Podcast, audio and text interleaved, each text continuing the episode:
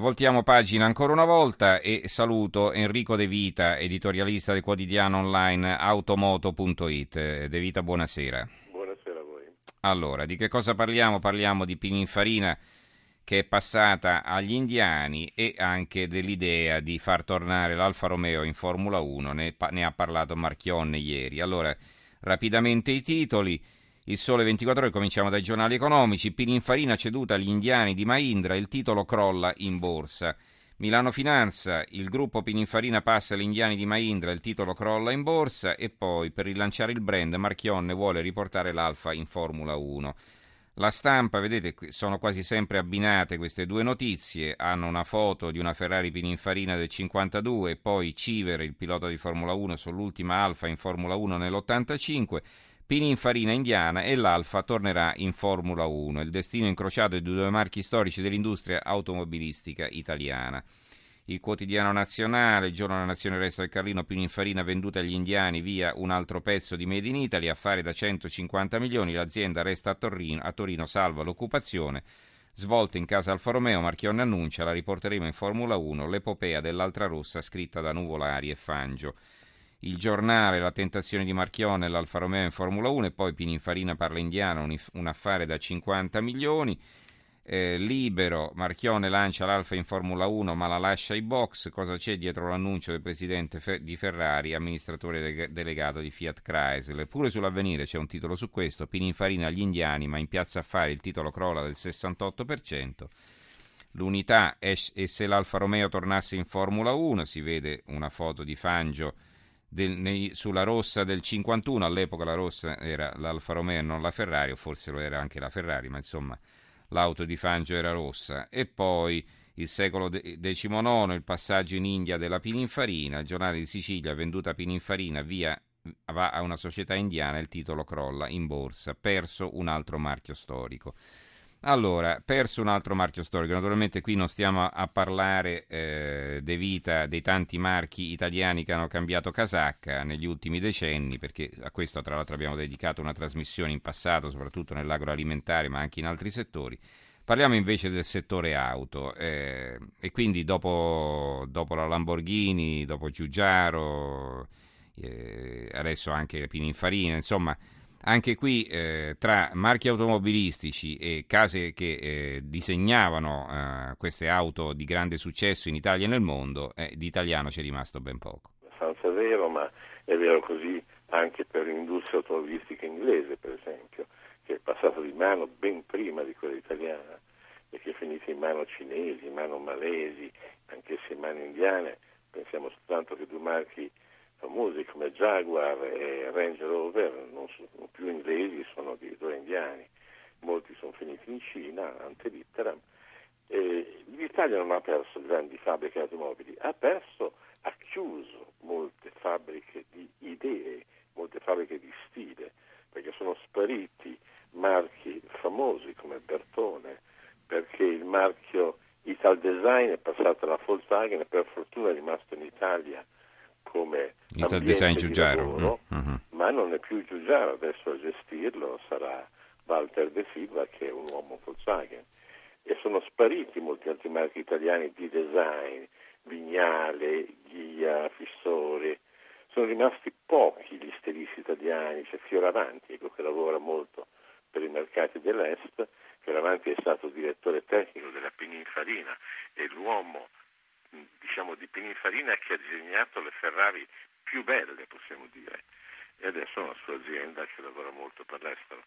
E il problema è che l'Italia non riesce a dare in questo momento un, una connotazione unica, ha inventato lo stile nell'auto e poi l'ha esportata. Oggi giapponesi che non sapevano fare stile sono bravissimi nel fare stile italiano addirittura retro, i californiani lo stesso, quindi abbiamo es- insegnato e poi esportato anche il nostro modo di produrre auto molto belle. Il, e, sì. Ferrari e Pininfarina assieme hanno costituito un, un duo inimitabile, diciamo che ha insegnato tutto il mondo come si fanno automobili. Mm-hmm. Però Pininfarina è stato l'uomo che ha dato all'industria italiana, ha disegnato la Giulietta Spider, molti ricorderanno, ha disegnato l'Aurelia di 20 Spider. Uh-huh. Ecco, ha disegnato delle macchine che sono considerate universalmente fra le più belle in assoluto. Poi Pininfarina è stato richiesto da Peugeot, da, da, Volvo, da altre fabbriche, perfino dalla BNC, perfino l'A40, una giardinetta inglese che poi è diventata il seller degli innocenti, parliamo del 59-60, era di Pininfarina e ovviamente il suo estro era massimo quando doveva fare le Ferrari perché non aveva limitazioni.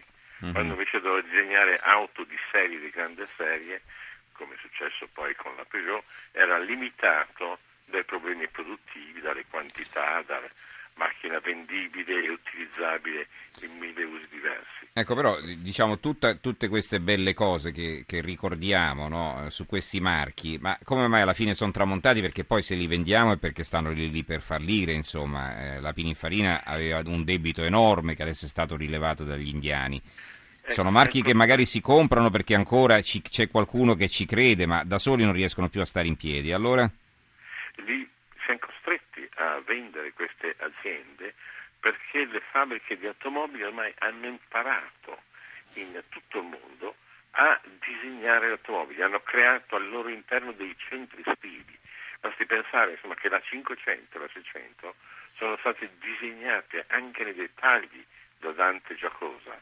Cioè la Fiat aveva un ingegnere che progettava i motori, le carrozzerie, le sospensioni e concepiva anche la carrozzeria allora le fabbriche non avevano un loro centro stile.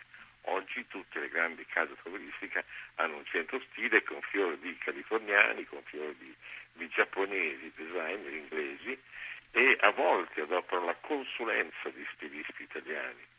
Ma eh, noi non dettiamo più legge, abbiamo perso anche in questo, perso.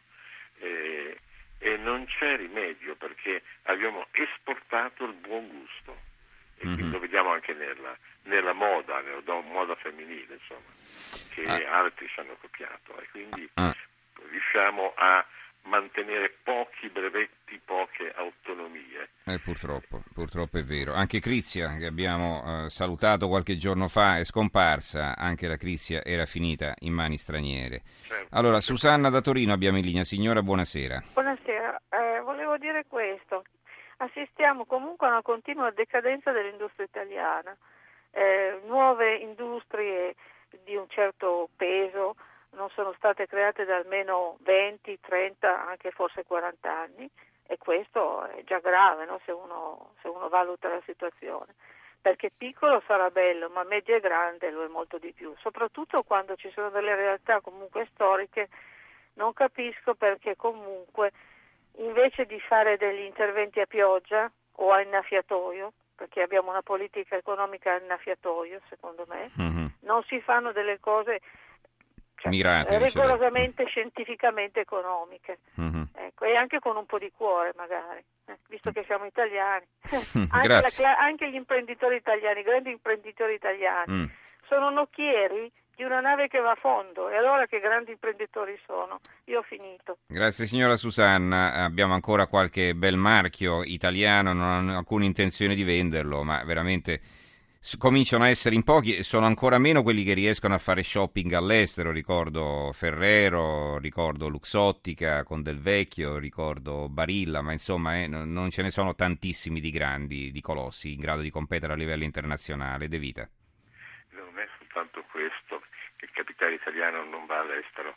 C'è un problema, il capitale anche straniero non viene volentieri in Italia perché problemi nostri di, di burocrazia, ah, certo. problemi di giustizia lenta, problemi sindacali, di intraggi mm-hmm. sindacali, tutto questo ha rallentato la voglia di fare impresa agli italiani, ma anche la voglia di fare impresa in Italia agli stranieri che potevano venire a, a investire. Mm-hmm. E quindi dobbiamo affrontare un periodo nuovo in cui si riesce a ripartire con, con lo stile.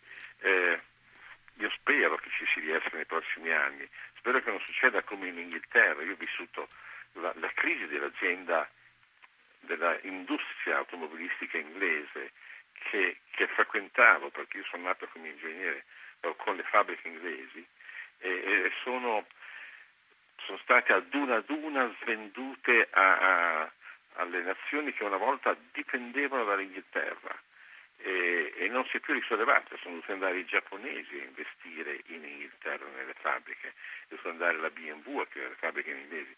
Oggi l'Inghilterra produce un po' di automobili perché fabbriche giapponesi, Nissan, Toyota, Honda hanno, e Mini, che poi è BMW, hanno aperto aziende lì.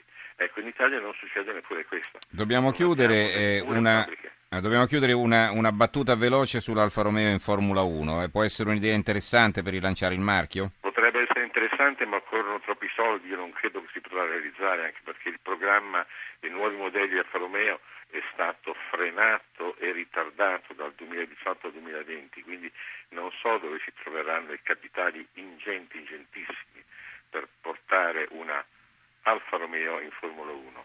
C'è stata in passato, ha fatto 110 gare, uh-huh. ne aveva vinte 11, sarebbe bello, sarebbe, ma ancora non molti capitali, anche quelli non vedo da che parte possono arrivare. Dalla Ferrari, che praticamente è la cassa pure della Fiat è diventata. Va bene, allora concludiamo con questo messaggio. Daniele da Palermo, eh, svendiamo cultura, svendiamo i nostri marchi, migliori monumenti, ma perché non vendiamo un paio di politici nostrani e un paio di senatori a vita? Forse non li vuole nessuno, peccato. Eh, e va bene. Poi Francesco da Verona, condivido tutto, tranne il purtroppo. In fondo abbiamo esportato stile, classe e buon gusto, era inevitabile, ma in fondo dovrebbe renderci orgogliosi, al netto da dolorose perdite economiche. Va bene, allora ringraziamo Enrico De Vita, editorialista del quotidiano online automoto.it. Grazie De Vita e buonanotte. Grazie.